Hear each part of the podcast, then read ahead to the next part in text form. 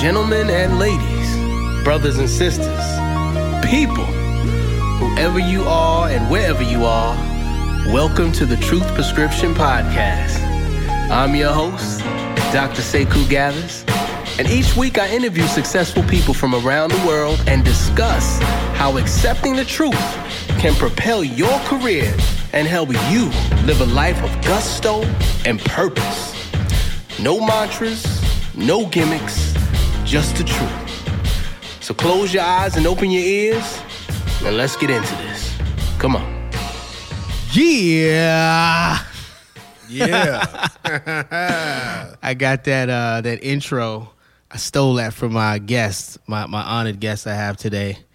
The uh magnificent, magnanimous, and hilarious Damien Lemon. Welcome to the pod, my brother. what's, what's going on? Oh, okay. well, how you doing, Right. Listen, before we uh fully introduce you, I always like to give a little a little little uh, called media outtake. So let the, let's let the people hear your work and then we'll get into the conversation. Shout out to all the white people that's been adopting these black babies.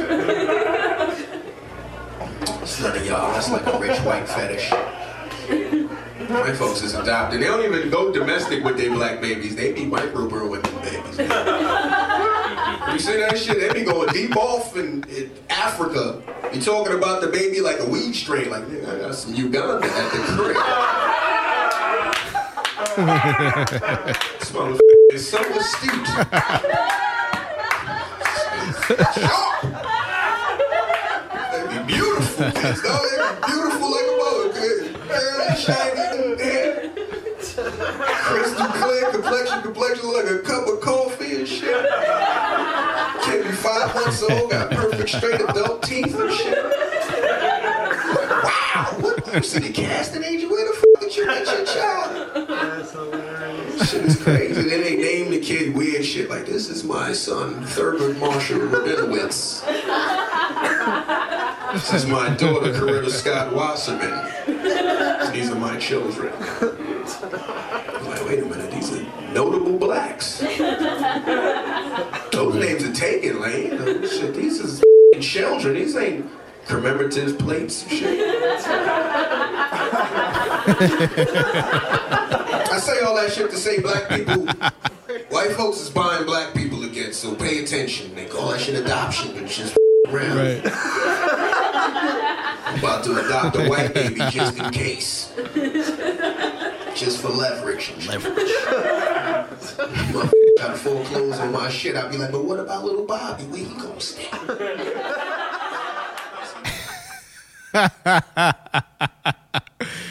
D Lemon, Yeah. welcome to the show. What's going on, man? Shout out to Lil Bobby. That, believe it or not, was a, a bit from 2010. Was always one of my favorites. Um, super happy to have D Lemon on the podcast. Uh, we've been trying to work this out for a minute now, but uh, we finally did it. D Lemon is probably the most notable, uh, most uh, I would say celebrity person that I've had on thus far. And I can see why he's a celebrity. That man is extremely busy. He's got a lot going on. it's extremely difficult.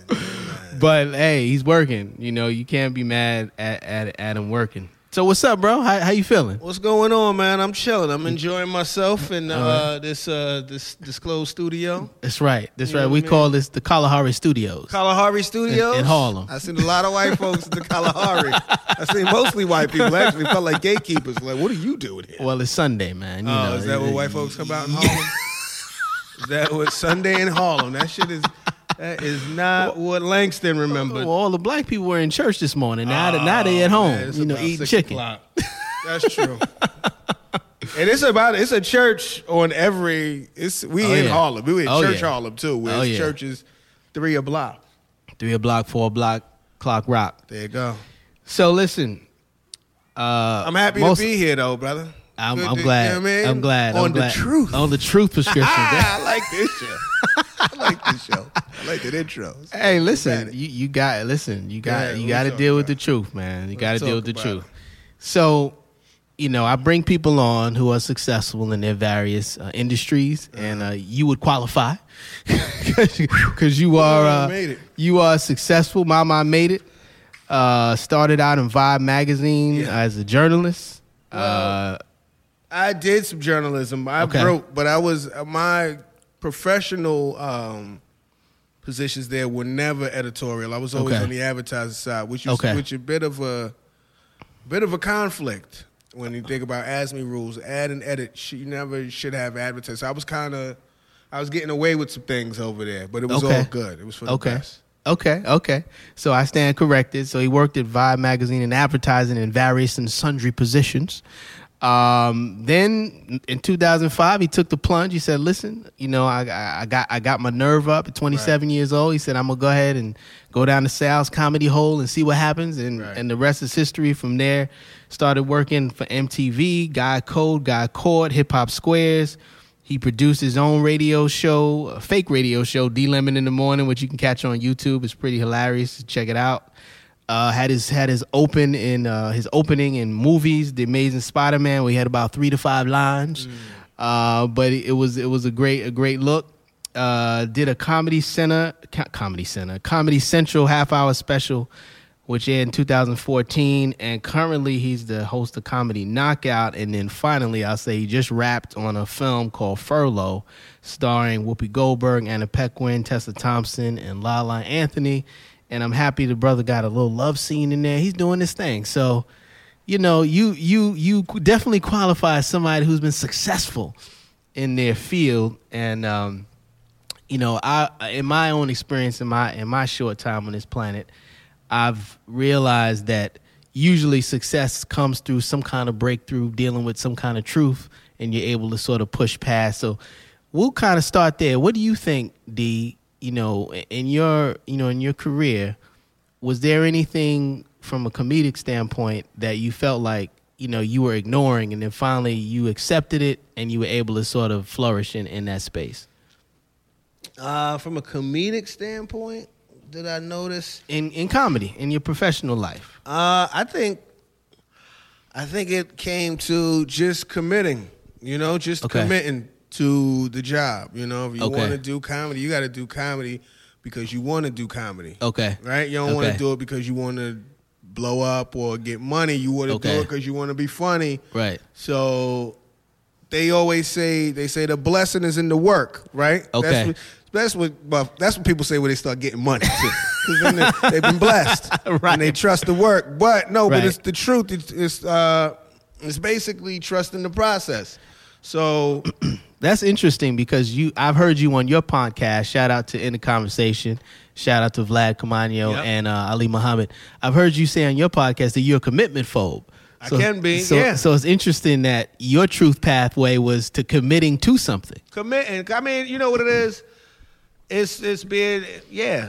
I'm a, I get uncomfortable when it comes to commitment, but you got to get past that. You got to Yeah. get past. You got to all the success is on the other side of being uncomfortable. You know what I mean? So it's Uh-huh. like, yeah, you know what? A you might not see the thing when I first started doing comedy is it could be hit or miss, right? Right, right. And you go up maybe once or twice a week, if that. okay Right, for 20 if- for $20 and, and maybe a drink card No, for no money. And maybe you paying to go up. oh damn No, honestly, yeah, Wow. you gotta open mics. Either you barking to get some stage time, or you buying a drink and you get five, three to five minutes. wow Yeah, that's really the- you yeah. buy a drink to go on stage Yeah, that's how it goes. that's real so Wow. I mean, some mics, some mics are free. Some mics are free, but more often than not, you know, they want they want something from you. wow okay And uh, what can happen is you go up on stage and your jokes on what you thought they were, and they were worse than what you thought they were, and the crowd treats you as such, which Ah. could give you some anxiety to be like, you know what, I don't know, if I really want to go back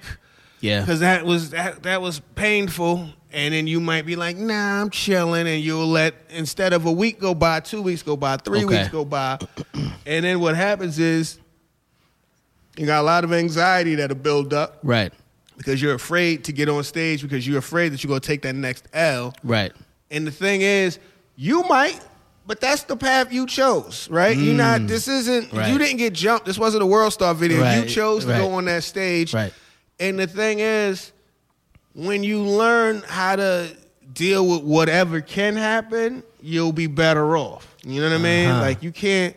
People be, you know, people be so scared to die that they're afraid to live. You know what Yeah, I mean? Like yeah, you're like afraid that. to jump on. You know, like so.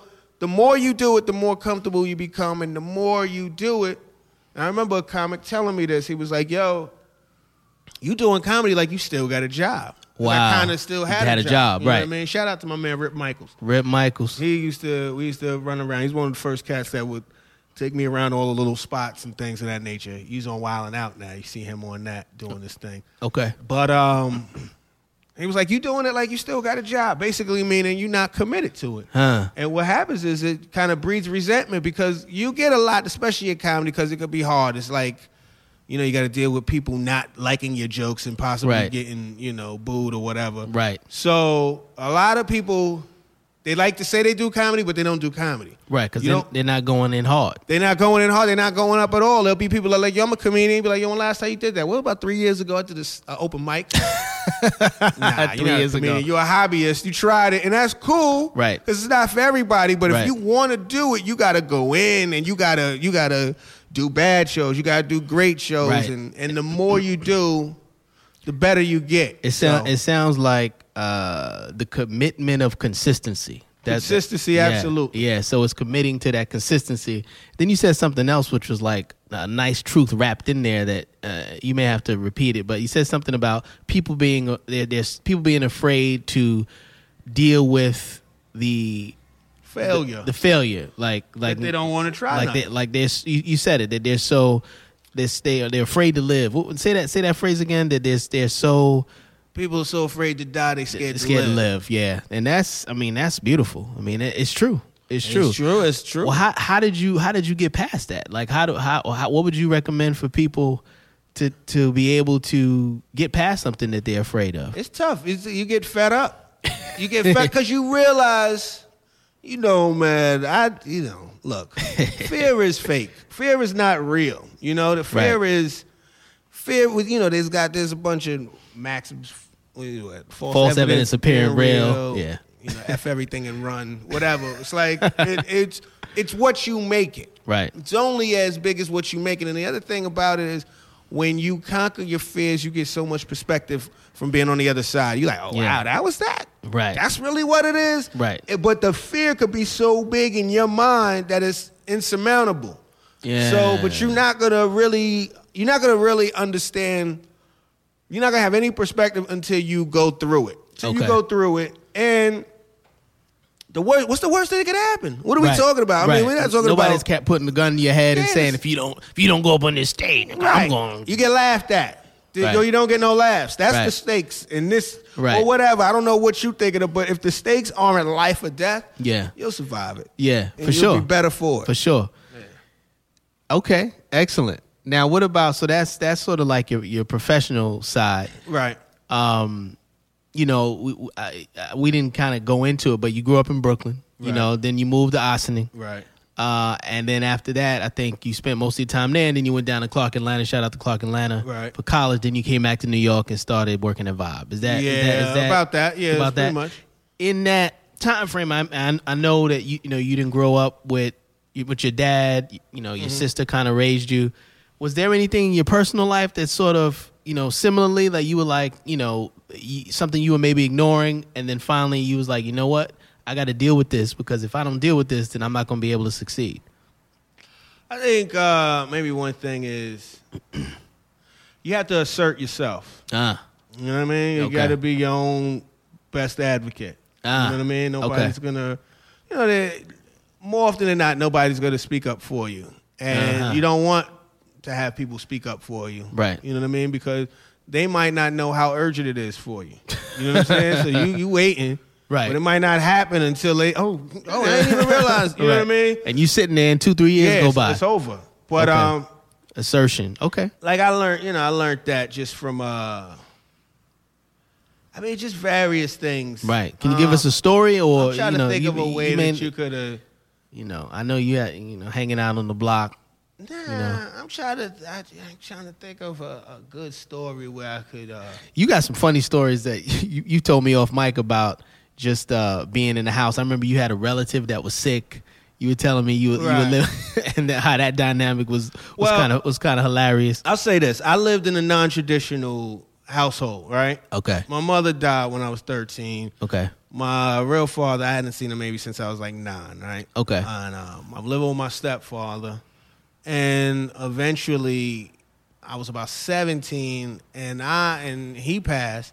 And I was living with my stepfather's ex-wife. yeah, And um, oh, and then there was uh, you know, other family members there, whatever. But for a while, it was like I wasn't really living with anybody that was my real family. right. So right. just like you, D So I was- Lemon. yeah, so I was Right. living in somebody else's home. Uh, you know, I was living amongst people that weren't, you know, they they they looked out, but they weren't. You know, it was. I don't want to say the love was conditional, but it was one of those things where it was like Yeah, you you I was kind of not. I wasn't. I yeah, wasn't. you weren't uh, in the fold. Like you were there, and they was they was they was Yeah. taking care of you on the strength of Kinda. Okay. Kind of. I mean, that's a that's a simple way of putting it. But what I did notice is there was times when I just didn't want to be there. Ah, You know what I mean? Yeah. But you had to do certain things to kind of stay there, right? Right. So you there were parameters. You had to, you know, regular shit. Regular. I guess have good grades or whatever. And there was Come other little strict things or Right. whatever. and you could kind of look at how to be because you would hear, "Don't do this, don't do that," da da da da da. Like a lot of what not to do. Right, Right. right, so you kind of you kind of are uh, socialized or raised in a way to stay in your lane. Don't do too much. You know what I'm saying? Don't rock the boat. Right. You don't want to upset nothing. You don't want to mess up. You know, you're in Right. a you're in a fortunate position. Things right. could have been different. Right. Right. So if you kind of grew up like that, funny. you'll be a little reluctant to to try to go out on faith, right? Yeah, step out. You'll look Yeah. for the the safe job, or Got you'll it. look for security and things of that nature. You won't really be much of a risk taker, Yeah. because you know nobody really celebrated risk. You know what I mean? Growing Right, up, not right. a whole lot, maybe Right. you know, or maybe I just didn't tune into that. Nah, you know, it sounds like it was more about keeping you in a box, you know, keeping in- you disciplined, and disciplined, or you know, quote you unquote. know. Yeah, or control. You know what I mean? So you can kind of for a while like defer to other people. You know what I mean? As Ah. you could look outside yourself for authority or what to do or whatever and, and, Right. and kind of take the agency out of your own life. Ah, You know what yeah, I mean? yeah, yeah. And then you gotta sure. you gotta learn that nah, man, you gotta throw yourself into this. This is your life. This Right. is you get out of it what you put into it. Right. And if you feel like, yo, this ain't what this is not what is uh, best for me, Right. You need to speak about that immediately because it's for you.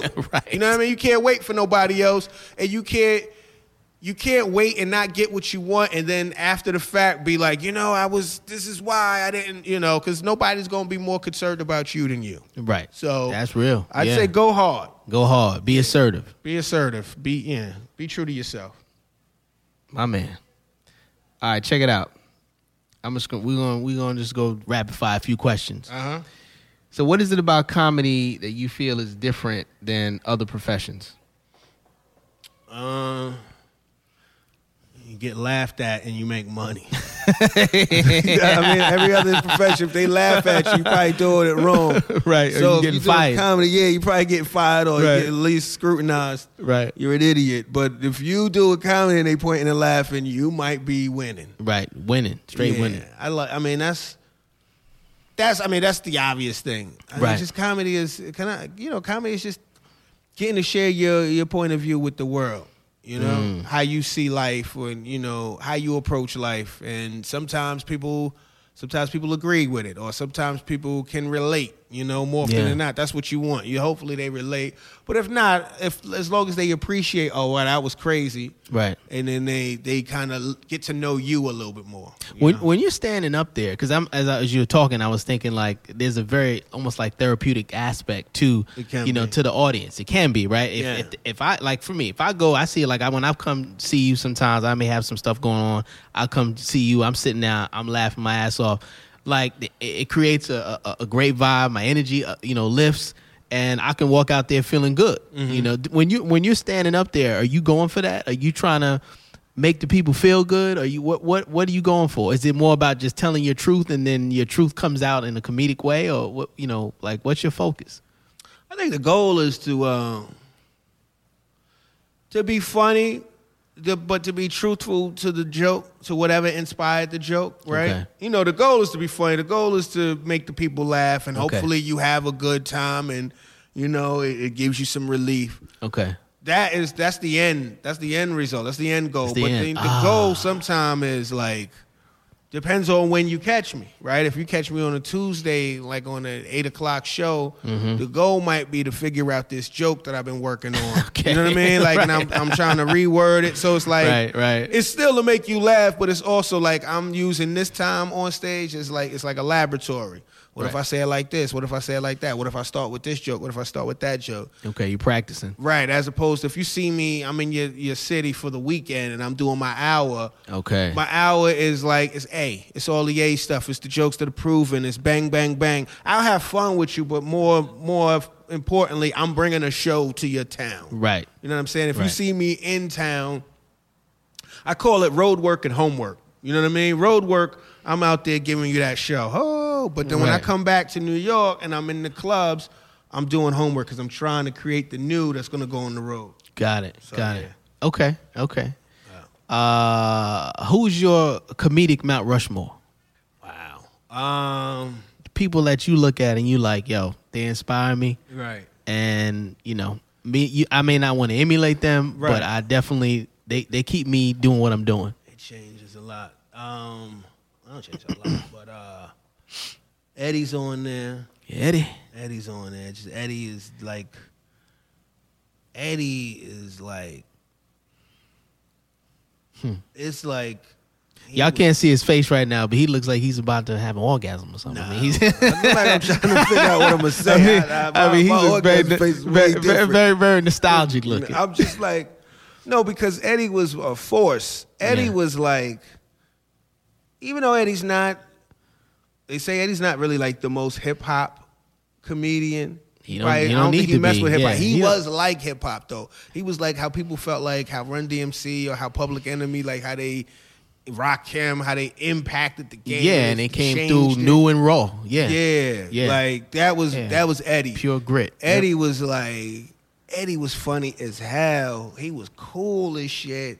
His his references were so specific, but they were like they were so they say from the specific comes the universal, right? Right, but right. like I remember I was young when I seen Eddie, so like his ice cream man bit that spoke to me like, yo, that's how it be. You know what I mean? That, that's what you do when you older. You hear the guys, Right. you speaking my life. I was a young kid. That's exactly what it's about. Right. He could put you there. His storytelling is amazing.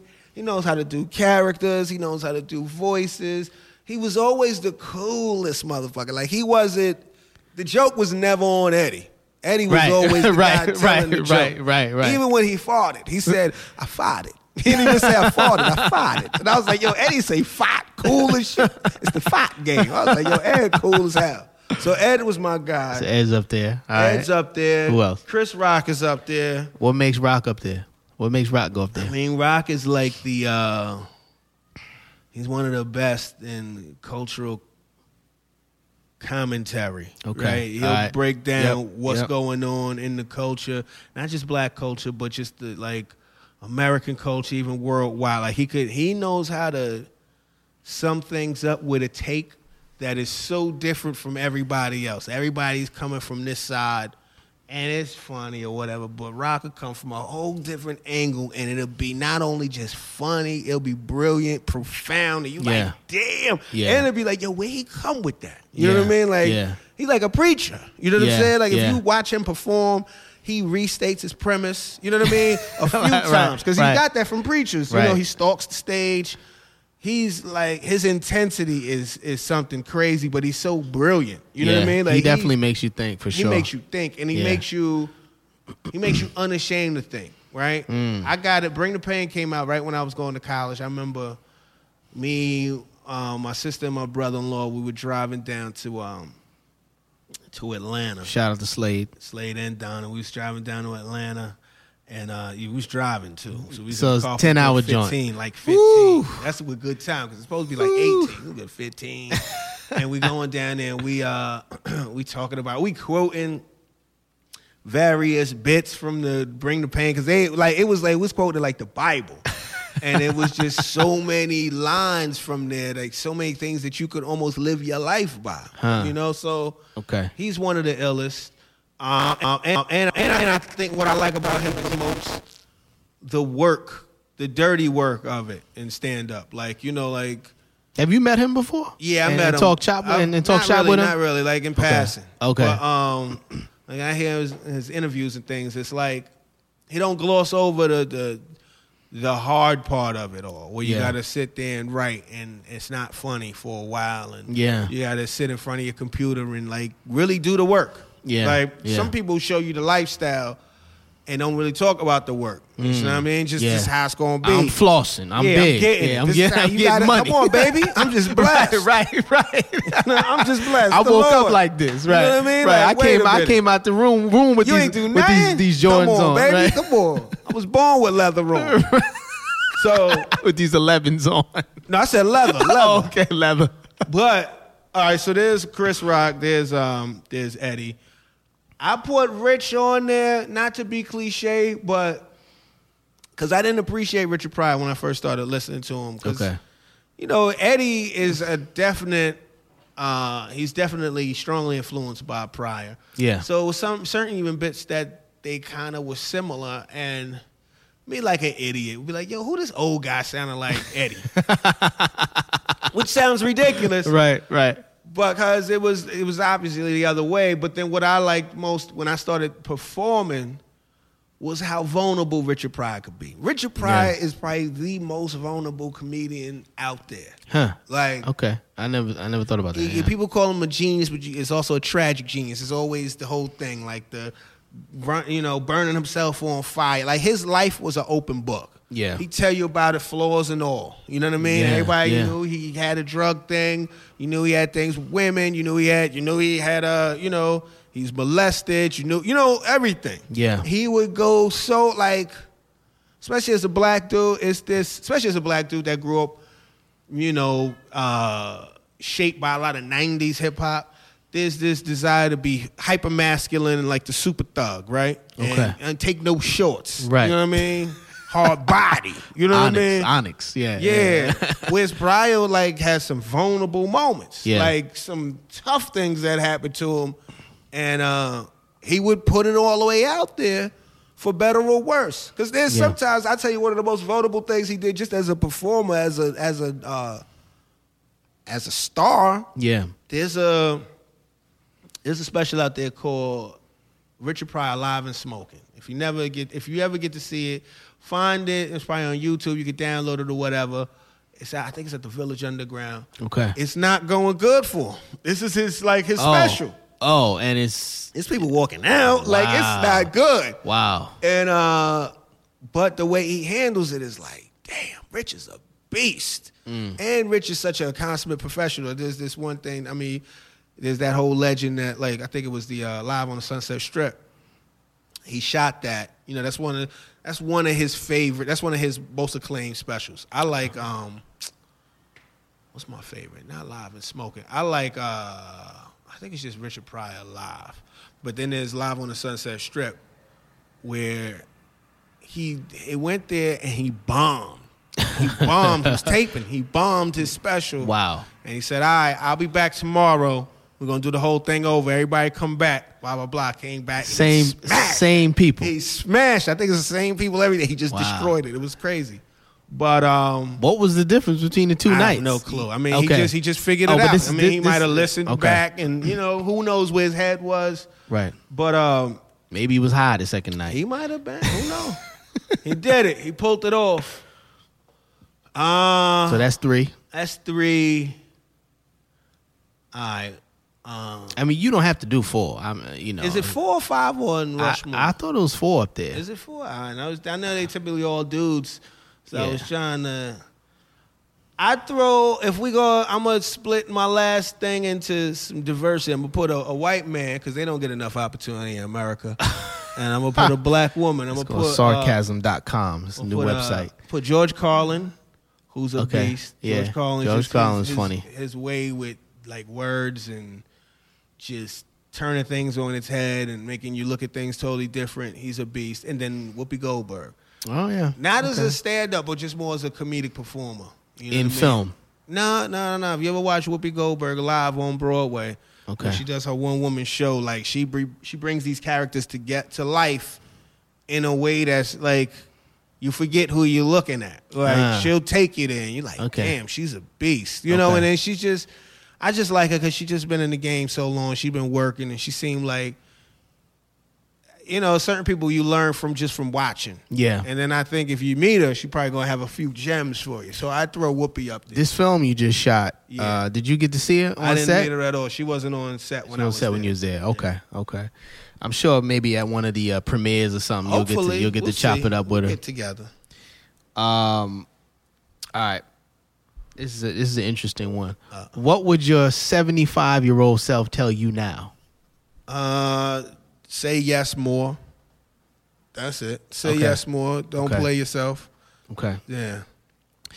You know, in your study of the comedic greats, um, you know what thread was or is similar. And I asked you this because I remember you told me that you you met Tracy Morgan and Chappelle, and they both kind of talked to you and mentored you and just you know about what it you know what it requires to be successful and that kind of thing. But when you look at all the greats, is there anything you see in terms of a thread or something that makes them makes them great that you can you know extract for yourself?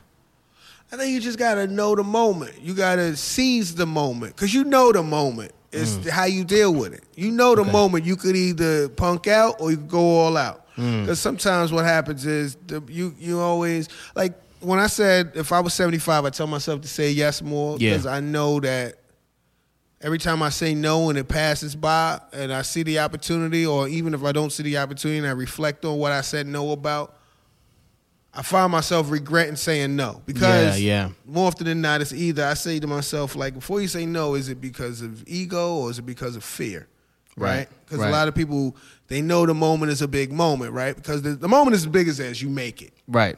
But they Right. know the moment is a big moment, and some people they they intimidated by it because they're like, this moment could be this this could destroy me if I don't handle this moment in the right way.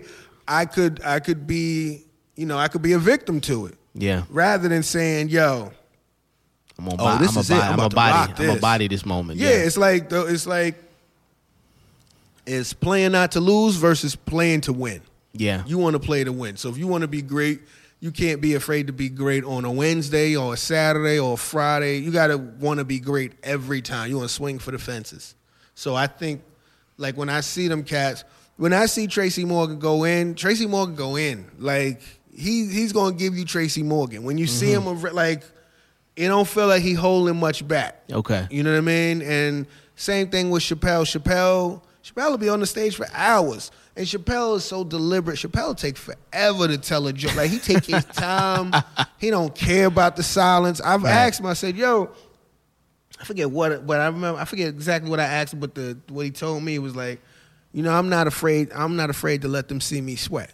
Mm. I was like, damn, that shit, Yeah. that means a lot. Yeah. And then if you listen to a lot of great comedians, particularly like Richard Pryor and things of that nature, listen to their albums or whatever, it's more quiet than it is laughter. Yeah. Because people are listening. Yeah, I think when you true. first start doing comedy, that can make you restless because you're nervous. You feel like this quiet is tension building, and you're like, oh, I got to make this quiet pay off. I got to make this quiet pay off, and you kind of stumbling through what you're setting up because it is tension.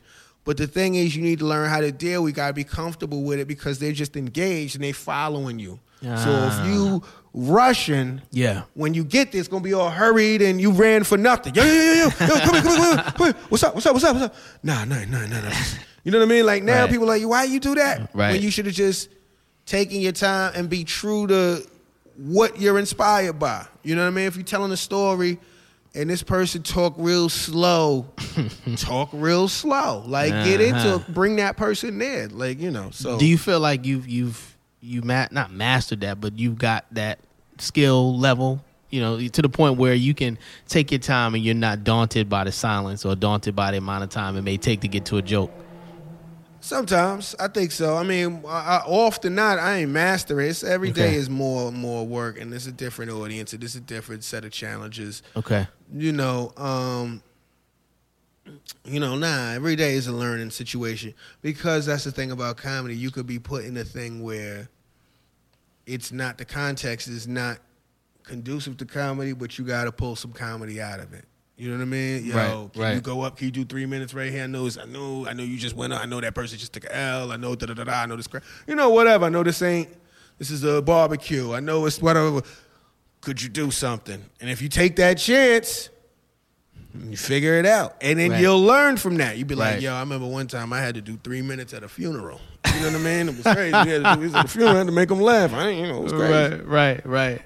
You know. You know, it's interesting. Another thing about comedy, eh, particularly the kind of comedy you do, Uh-huh. you know, your topics are very what I'll call adult focused, right? You, Mm. you know, you you you use whatever language you use. Use adult language. You have adult topics. Right. Um, you know, how did how did your family deal with that? You know, I mean, in terms of like, did that? Did you think about that? Like when you writing your sketches, do you think about, oh, my grandma may hear this, or my sister may hear this, or you know, I got you know Mm-hmm. cousins or whatever. You ever think about that? Yeah, initially, initially, but Okay. then it was just like. I'm an adult. like, You know what I mean? Nah, I mean, yeah, I'm an adult. I gotta go out here and get my money. I gotta Right. do what I gotta do. Right, right. I like Um, that. Yeah. You know, and I gotta own it. I gotta own it. You know what I'm saying? Like, Yeah. Yeah. this is who it is. You know, um, yeah, You gotta own it. All I right. gotta own it. This is what I do. This is my my job. I'm not out here trying to embarrass nobody. Right. but I can't sell myself short. If this is how I feel, I gotta I gotta be true to me because I gotta Right. live for me. Right. You know what I mean? Right. So that's that. That's that. And you know, with that, sometimes you know the audience has to be true to you as well. Right. And you know, one of the uh I'll, I'll call it the pivotal moments in your career that everybody knows about is Uh-huh. when you went to the Apollo and uh and, Everybody and don't know about it. and now they do. Well, no, because it wasn't the Apollo. It was at Madison Square it Garden. was, It was at the theater was- at Madison Square I thought it was the Apollo. No, it wasn't the Apollo. Okay. I've so, never done comedy at the Apollo. so it was Madison Square Garden. That's why you said nobody know about it. 'cause. Well, it I mean, no, because if everybody know about it, they know the right situation. That one time that uh, you remember that one time that uh, what was it? What what what what what, what, what happened over there? That what that that, that, that one time that uh, no, I I got booed at the at at the, the, at good old Madison, Madison, Madison Square Garden. I was going to ask you about that. Is uh, what'd you learn? You know, what'd you learn through that experience? Because I, I don't say it scarred you, but I remember you. We talked about it, and then you know you went on. Uh, what was that one hundred five point? Um, the Breakfast the Club. Breakfast Club, and they kind of got at you about it. Right. Like what? Is, from just from a professional standpoint, like what did would you learn from that? You know. I learned to take my ego out of it. Okay. I learned to don't panic. It was Okay. ego more than anything. Okay. It was ego. It was being intimidated by the moment, being afraid of the moment. Uh-huh. It was it was not trusting what got you there. Yeah. You know what I'm saying? Yeah, like yeah. um, the people over at Caroline's, they put that together. Uh, shout out to Louis Faranda. Louis Faranda really shows love. Like Okay. he's uh he's a fan. Okay. And he um he supports me. And funny thing was I had to do I had to go headline Caroline's maybe two weeks after. That's why I was on the Breakfast Club because I was perf- I was Right. promoting that weekend. So it was like too many people. Because the thing is with comedy, you do comedy for a long time, but it takes a couple breaks for people to start talking about you, right? Yeah, whether it's right. a television show, whether that's whatever, right? And that's the context in which these people know you, right? So. Right. Um, at that point, I had done Guy Code. That was probably my biggest audience. Right. And um, so, you know, people knew me as being funny on Guy Code. And then when this happened, you know, I'm doing a Breakfast Club, which has a pretty big audience and a certain Yeah. type of audience. So now their context, besides Guy Code, is, oh, he the cat that got booed. Right. Right. So now Right, it's right, like- right. It, but it happens to everybody. It can happen to everybody. You can't let that define you. Yeah. You gotta you gotta understand that it happened. Yeah. You gotta kind of understand why it happened, and and learn from that. I think what happened was I didn't recognize the moment. In the moment, I was detached because I was in my head like I gotta make this. I gotta I gotta.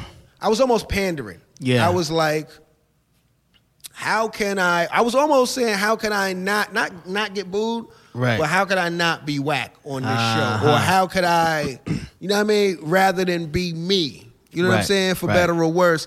And when the boo started, rather than react in a way that was like, yo, F y'all, da da da da, was combative. Right. I could have been like, all right, y'all don't like that. All right, next joke. Fair enough. Right. Let it like acknowledge it. Right. You know what I mean? Because Right. then, because what happens is when people feel like you didn't hear they boo, they gonna boo louder. Oh, word? boo. You know what I mean? Whereas if you say, all right, I hear that. Okay, Right, I see right. y'all ain't feeling that. Make a joke about that. Right. You could get keep because the thing is, if you don't panic, more often than not, you could get them back. Right. And the thing that you said, I heard you say this multiple times that the boo is just a reaction. Right. It's Yeah. it's almost worse when they don't say nothing Well, when they just nothing, stare at you. You're not resonating, Right. You, did- but you but at least you know they're saying to you, well, damn. I mean, we ain't like that. ain't like that. What Or- else you got? Or you struck a chord. Whoa, we ain't talk about that in here. right. We don't talk about that. Right. Right. Come on, man. We talk about what we gonna talk about. Right. You know what I mean? You might Right. not like it, Right. but let's let's get into You it. I, you had talked about like one of the first times you had gotten heckled and this this girl started going at you on stage Right. and you just came at her real negative. Yeah, I went and, hard. You hard on her and the guy came up, whoa, whoa, whoa, you can't Yeah. you can't you can't say that. You can't say that to the patrons, man. Yeah, there's certain things you just gotta be careful. You gotta be careful. You gotta, you know, it was, I got defensive. Right. I called her out of her name. Right. It was a black comedy show.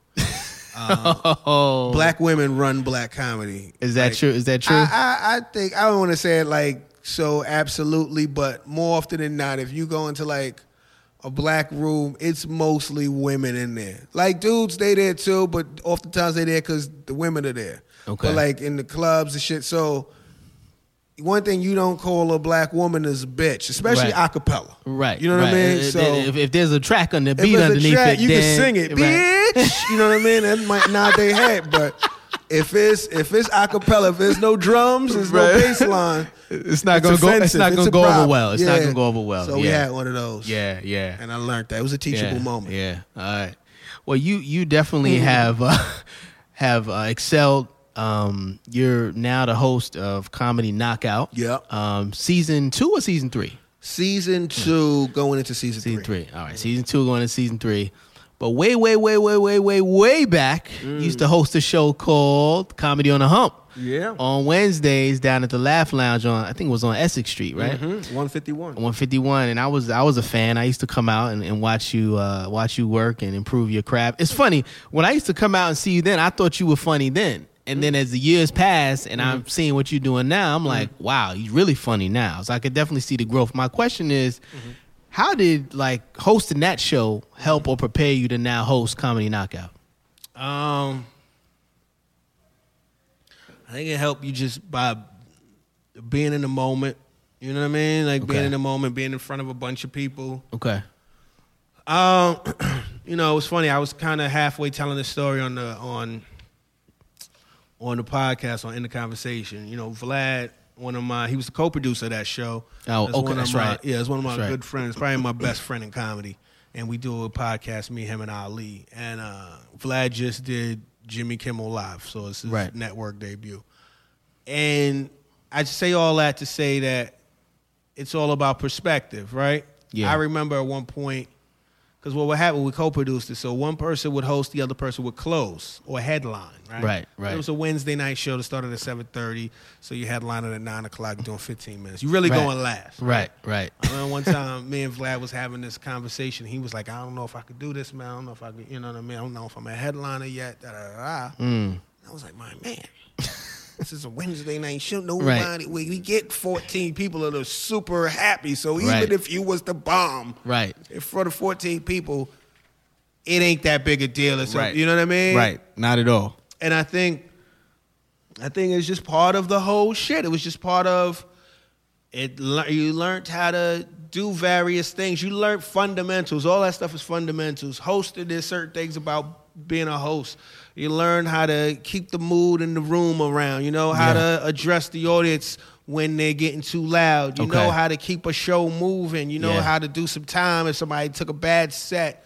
You know how to announce somebody's credits. You know how to bring somebody to the stage. You know how to, hey, give it up one more time for this person. You know Yeah, how to, yeah. somebody's, no, this is the first time. You know how to, you just know how to set the tone. Okay. You know what I mean? about Like setting the it's- tone, yeah. It's about it's hosting is like hosting. Like if you have some people in your house, Yeah. it's just it's just your house. So when people come out to comedy knockout, you try to set the tone, try to let them feel good. Yo, this is what's going on here. You explain it to the people. You introduce the the audience to the talent. Right. Vice versa. This is why these people matter. This is why these people matter. We here to have a good time. Blah blah blah, and then rock it. Yeah. You know what I mean? And yeah, you kind of yeah. learn from that. You Right. learn. You learn. Um. You also learn like from producing a show and hosting your own show.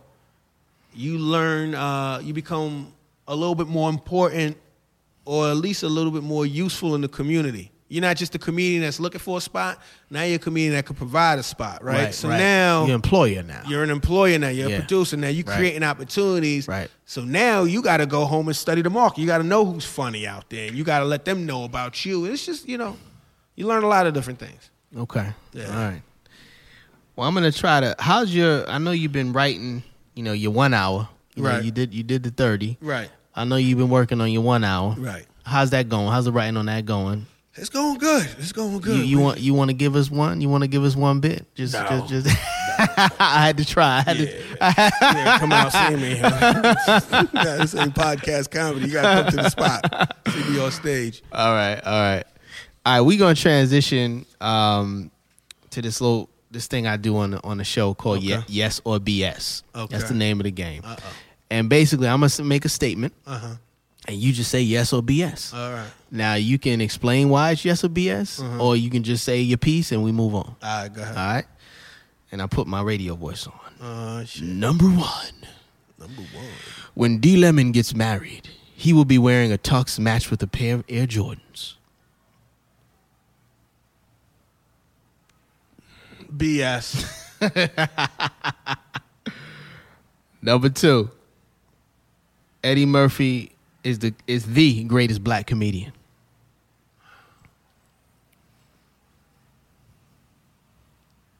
I won't say BS. The reason being, I, I said this before. In my own opinion, I think Murphy's my favorite. I think Chris Rock is the best Mm, okay. because Murphy hasn't done comedy in over 20 years. Chris Rock still's out there, still active. So it's like you can't give it to a cat, even if they they won two titles and left. You can't give them the, the crown year after year after year when they don't perform. He- He's my favorite. He inspired me to do comedy. He's one of the best to ever do it. But if we're talking about who's active out there, my personal favorite is Chris Rock. That's the LeBron Jordan uh, conversation, right? Because people saying Jordan ain't played twenty years, he still got six rings, and they, you know, they trying to make that comparison between LeBron Right. and say, oh, LeBron is, you know, greater than Jordan. Right. But that's a little different though, because that's like comedy is subjective. Jordan LeBron, you could look at the first of all, Le- like Jordan got six, and he got him didn't go six and got him six times. Yeah, he never lost in he the never finals. lost. So that that says a lot. Yeah. Not to say that LeBron can't get six. Right. Was he on his way to four? Well, he's he's seven finals in a row. Right, And if he way to wins, four. if he wins this year, it'll be four. Yeah. I mean, he a bad motherfucker. You know what I mean? Right. My bad. I don't know if y'all use that word on on the truth. Don't worry, uh, it'll be edited. Bleeped out. Okay. Uh, number three, Go ahead. acting is easier than stand up. No, I don't think so.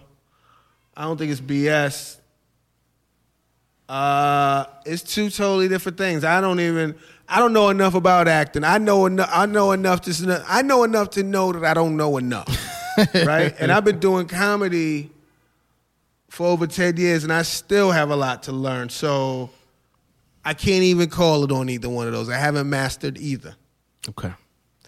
Number four, in ten years, D Lemon will have done two one-hour comedy specials and had a leading role in at least one film. Let's hope so. I feel like yeah, I ta- I, I take that as a yes. yeah. Let's do a yes. Number five, oh, Okay. Ossining, New York was a boring place to grow up. No, that's BS. okay. That's BS. Shout out to 10562. Shout out to Austin. Shout out to the whole Westchester 914. Austin was dope. Austin probably was the most diverse place I'd ever lived. Uh, Yeah, had more. Austin High School probably had more diversity than anywhere else I've been in my life. There's all types of people there.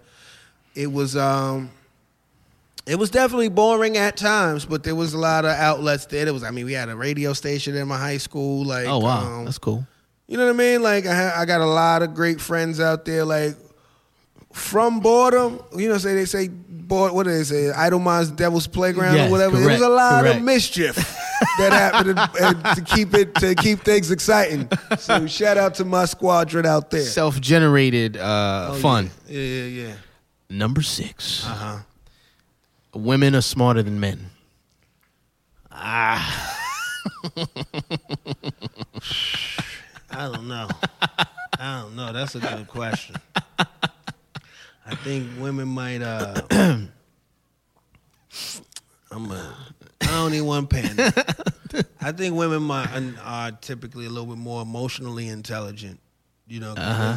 Excellent. You know. Good point. I, I agree with that actually. Yeah. Yeah. So uh, let's just say that. Let's say that. Say I don't know. Yeah, I don't. I mean, I think men. I think men are are smarter with certain things, and women are smarter with certain things. Women are definitely more emotionally intelligent, um, and I think men we're smarter at at conceptualizing. maybe, maybe. I don't even know. I don't even know because I know a lot of smart ass women. I know a Yeah. lot of smart You dudes. know smart dudes too. You know what I'm saying? So I don't know. And I know a lot of stupid women. I know a lot of stupid dudes. You know what I mean? Where it's like, oh, y'all fucking it up for your gender. Who knows? I think it's 50 50. 50 50. All About right. that. Uh, number seven. Go ahead. Men make better comedians. Wow, you trying to get me protested.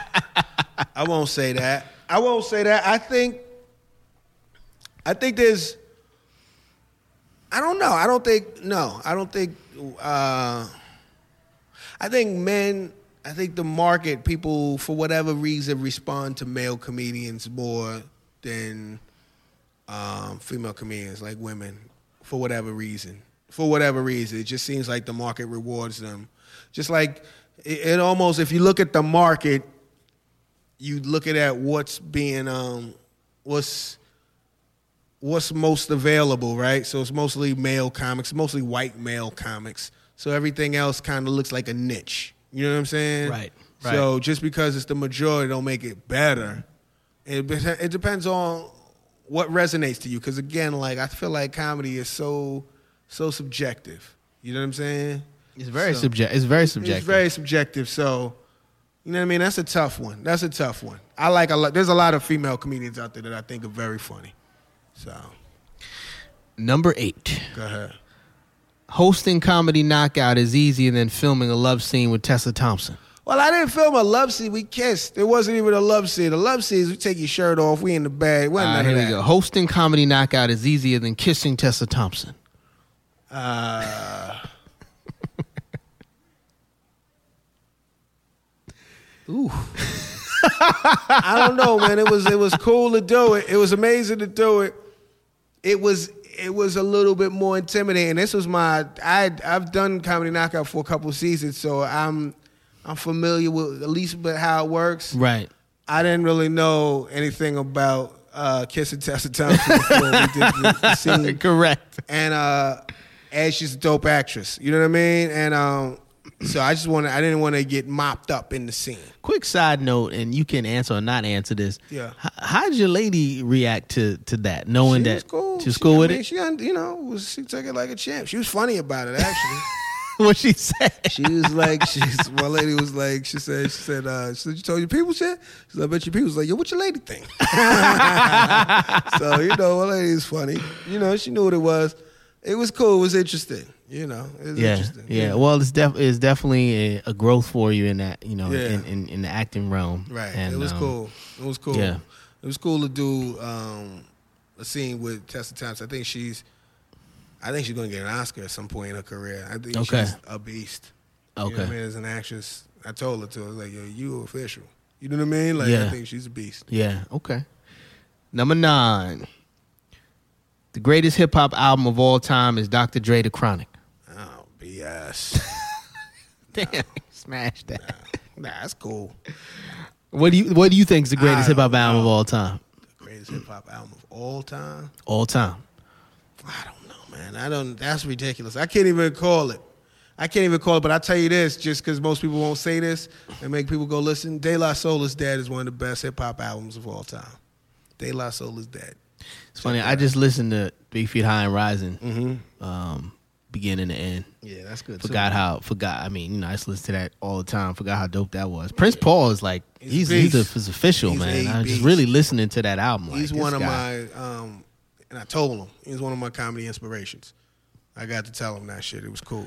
Yeah. Prince. Oh, because of some of the stuff that he did on on on on that All the album. Yeah, and all yeah, that yeah. He was the best. Yeah, yeah. He was the best. Even like the stories when he did his own thing, like he did his own albums. You know, um, Handsome Boy Modeling School, Principal, and the um, what's it, the Thieves joint he did. Like he made like he did comedy, like he did musical movies Yeah. to audio. Like, Yeah. he's a hell of a he's I don't know if he gets enough props, but I definitely let him know, yo, you are a beast. And What did he um, say when you told him that? Ah, yo, I appreciate that. It was it was cool. Wow. We was we was working together. We got to um, I got to do a, a um, a show with him in D.C. and Maryland. Me, him, Hannibal Buress. Okay. It was dope. Uh, number ten. Yep. D Lemon eats healthy every day. Hell no. I wish. I wish. I wish. Uh, it's gonna happen, brother. It's gonna yeah, happen. please. If y'all wanna wanna leave a comment, leave a recipe, a, a healthy recipe. No, no BS. Help me. Number eleven. Yeah. How many are we doing of this? I mean, I thought it was six, five. Nah, we got thirteen. Okay. We're almost done. Okay. I know. I know. I know- Thirteen reasons why. Go ahead. I know your stamina's getting. You know. Nah, I'm chilling. Listen. Number eleven. Comedians are more appreciated by fans outside of New York. No. Okay. I thought that only because this is the the comedic mecca, New York. Right. You know, That's and why so- I think there's more appreciation here. I think people Hmm. are like, I think people will come here. I mean, New York is spoiled, but at the same time, I think New York is so spoiled that if you're at all interested in comedy, you could develop a great taste for comedy by living in New York, especially New York City, right? You'll see some of the best comedians. Right. Whereas if you live in you went in the West Bubble, bum, bum, bum, you know, wherever in the world, where you just happy that somebody came to your small town. They might not be that good. You'll see way more comedy in New York than you will most other places. So Right. you'll kind of you'll kind of be a little bit more familiar with what there is available, especially live comedy. I'll say that because now up. with the internet, everybody can see everything. Right. Number twelve. Number twelve. Making money changes you as a person. Uh, if you allow it to, you got to make some changes. I think you change every day. I don't. I mean, I don't know if it's. I don't know if the money. I think the money just puts you in. It gives you different things to uh, to uh, consider.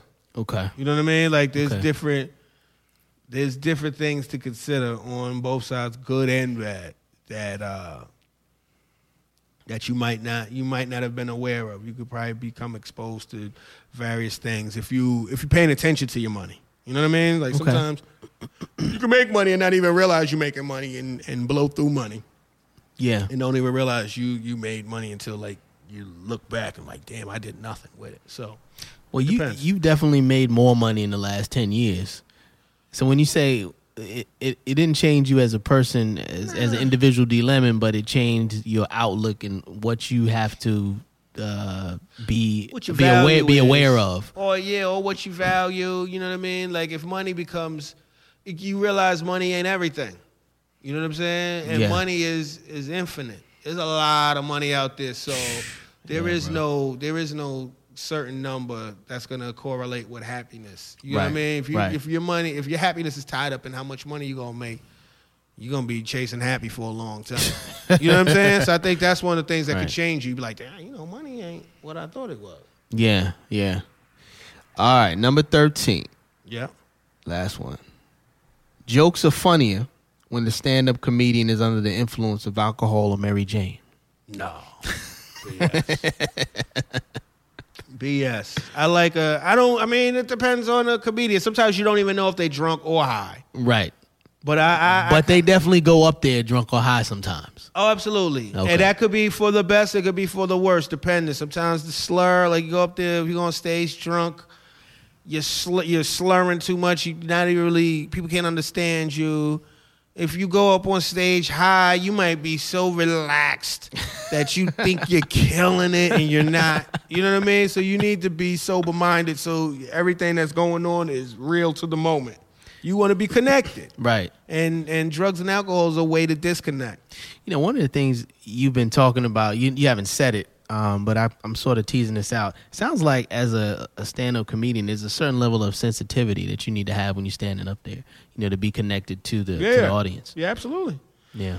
Yeah, because it's the moment. That's why comedians bug out when it's like um, when people pull out their cameras and, and try to record it because Ah. it it takes it out of context. You know, when you go to a comedy club, it's a different um. It's like a pact. You know what I mean? It's like you know, like kind of how when you go to Vegas, it's like what happens in Vegas stays in Vegas, right? Right, when right. we go to this comedy club, typically you go to comedy clubs, they be underground, they be low ceilings, liquor. You know what I mean? Like it's it's not about it's it's dark. Right. It's about letting all of that to leaving all that outside and let's hear these people out. Let's let them say some things. Some things you ain't gonna be comfortable with. Some things Right. gonna challenge you. Right. But it's like be true to the moment and understand that more often than not, the person that's saying everything is trying to say it with the intent to make you laugh or Right. to at least make you think. You know, Right. not typically not to offend. So I would say stop. Don't look for offense. You know what I mean? And um, you know, fucking enjoy it. Enjoying. Enjoy it. Be in the moment. All right. Excellent. Right, well, I've enjoyed this. You know what I mean? this. This this this pod this was great. Yeah. Uh, I think to, to to borrow and steal from from you, I think we're ready to transform and roll out of here. Uh, I like that. Uh, tell the people where they can where they can uh, connect with you on social media. You can find me on social media, D Lemon Comedy, pretty much everywhere. Instagram, Twitter, uh, Facebook. I want to say, yeah, Facebook. Snapchat is Beats Being Broke. Um, DamienLemon.com. Uh, in the conversation drops every Wednesday. Every Wednesday, Uh, that's the right. name of the podcast, and then Comedy Knockout On sound on SoundCloud and iTunes. SoundCloud, and iTunes, and Comedy Knockout is on truTV every Thursday at 11 p.m. Excellent, excellent. All right, good people. I think we're gonna sign off. Thank you. Appreciate I appreciate it, man. No, thanks for having me. For real, thank you. appreciate my, my family, my cousin D Lemon on coming on the show. Um, and as always, as I say, the truth will set you free if you let it. Show's not over. Here's a bonus sketch. Is gonna be fun. I didn't write shit. So this Bill Cosby. Whoa, Bill Cosby. hey, yo. Ah. Yeah, right. That's what she said. Don't go there, Bill.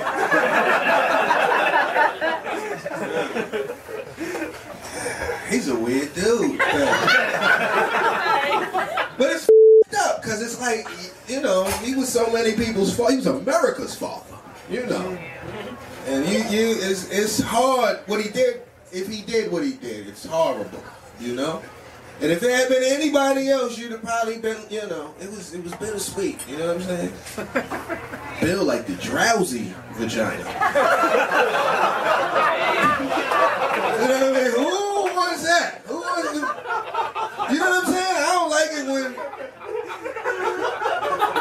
You know what I mean? no feedback. It's like,